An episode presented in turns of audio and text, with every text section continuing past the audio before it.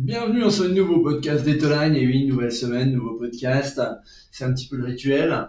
Euh, podcast tourné e-commerce, mais tourné aussi stratégie digitale, tourné marketing, bien sûr, acquisition de clients, acquisition de visibilité. Et cette semaine, bah, le thème majeur va être bah, comment le Tour de France peut vous aider dans votre stratégie digitale. Et oui, c'est l'actualité, l'actualité du mois de juillet en général, tous les ans, c'est ce qu'on appelle un marronnier, les choses qui reviennent toujours à la même période. Et bien le mois de juillet, c'est le mois du Tour de France. On va se poser donc la question, bah, comment ce Tour de France peut nous aider dans notre stratégie digitale? On aurait pu prendre le même cas avec finalement la Coupe du Monde de rugby hein, ou Paris 2024, mais je préfère le Tour de France ou la Coupe du Monde de rugby. Pourquoi? Parce que ça dure un mois et euh, ça traverse un grand nombre de villes. Même s'il y a toujours une polémique sur le tracé du Tour de France qui ne fait pas le tour de toute la France. Oui, enfin, depuis l'origine du Tour de France, ça a toujours été comme ça. La Coupe du Monde de rugby, on aura l'occasion d'en reparler en septembre, mais c'est le même principe. Vous pouvez déjà y réfléchir dès maintenant. La Coupe du Monde de rugby, ça va durer un mois, ça va, va être euh, sur un grand nombre de villes également. Il y a pratiquement que la région Grand Est qui ne va pas être concernée, mais euh, ça va nous permettre de pouvoir jouer avec ce qu'on appelle du SEO local. Voilà, parce qu'il va falloir bah, découvrir des lieux, euh, se loger euh, dans un hôtel, dans un Airbnb, il va falloir manger, ça concerne aussi les restaurants. En gros, il va falloir passer un bon moment. Bah, ça veut dire que la plupart des entreprises aujourd'hui vont pouvoir jouer là-dessus.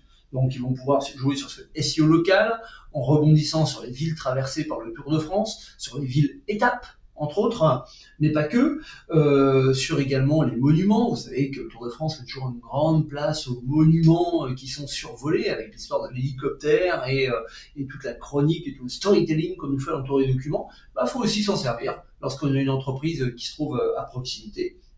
Et puis, lorsqu'on parle de Tour de France, c'est aussi pour ça que j'aime bien le Tour de France, c'est qu'on peut reprendre tous les codes du cyclisme, qui est un jargon très très très spécifique. Ceux qui l'ont très bien compris, sont l'enseigne Leclerc, qui après euh, que Casino Carrefour soit essayé au maillot à, plat, euh, poids, euh, c'est bah, aujourd'hui le maillot du meilleur grimpeur, il est, il est pris par Leclerc.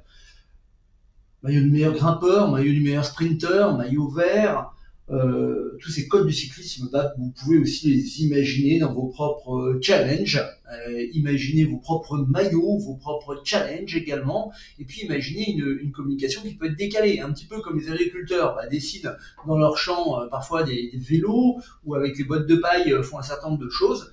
Bah, à vous aussi d'utiliser cet événement qu'est le Tour de France dans votre actualité, dans votre communication digitale. D'un côté, ça prouve que vous n'êtes pas totalement déphasé par rapport à l'actualité, et de l'autre côté, ça ramène du dynamisme à l'intérieur d'une communication digitale qui parfois, on a l'impression que le calendrier éditorial d'un mois après l'autre se ressemble étrangement et qu'on ne fait que remplir des cases.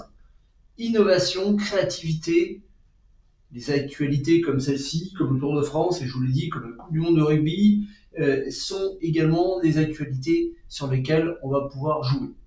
Paris 2024, encore une fois, sera traité séparément. Pourquoi? Parce que Paris 2024, bah, c'est essentiellement sur la région parisienne. Donc c'est un peu plus compliqué. Donc euh, en tout cas pour jouer sur du local, pour jouer sur du dynamisme et pour jouer sur euh, des secteurs d'activité comme la restauration, comme l'hôtellerie, comme le découverte de lieux, pour pouvoir explorer de nouveaux lieux ou tout simplement pour jouer sur le côté un petit peu challenge. Quoique, sur la partie médaille, on peut faire plein, plein, plein de choses sympas. C'est ce que vulgairement on appelle le newsjacking. Le newsjacking en marketing, c'est la méthode qui consiste à diffuser un message en lien avec une actualité afin de provoquer l'effet d'émulsion suite à une actualité frappante ou un événement marketing. Voilà. Bon, attention, tous les euh, événements ne se prêtent pas à ces phénomènes de newsjacking, mais le sport, ça, ça s'y prête le sport, il y a ce côté challenge, il y a ce côté innovant, et puis sur le Tour de France, il y a ce côté belle fête qui traverse tout le territoire et qui nous raconte une histoire. S'inspirer de l'actualité pour imaginer une communication innovante, bah, c'est un petit peu le message que j'avais envie de vous passer aujourd'hui, c'est un petit peu le message qu'il faut retenir quand euh, on imagine euh, le Tour de France et qu'on se dit bah, finalement ça peut nous aider dans une stratégie digitale, encore une fois, d'un côté SEO local, de l'autre côté imaginer ses propres challenges dans sa communication avec beaucoup de créativité et puis de l'autre côté va s'inspirer également de l'actualité pour imaginer une communication innovante. J'attends vos réactions comme d'habitude et puis euh, au plaisir d'échanger sur euh, bah, finalement qu'est-ce que ça vous inspire ça? Est-ce que vous l'utilisez vous-même dans votre actualité cette communication innovante basée sur l'actualité, basée sur euh, sur le principe de newsjacking? Et est-ce que vous allez mettre en place comme le font beaucoup de magasins ce principe de, Tour de France avec bah, ville étape, maillot, challenge? J'attends vos réactions. On se retrouve sur toutes les bonnes plateformes de podcast, sur YouTube bien sûr, comme d'habitude. Et puis je vous dis à très très bientôt.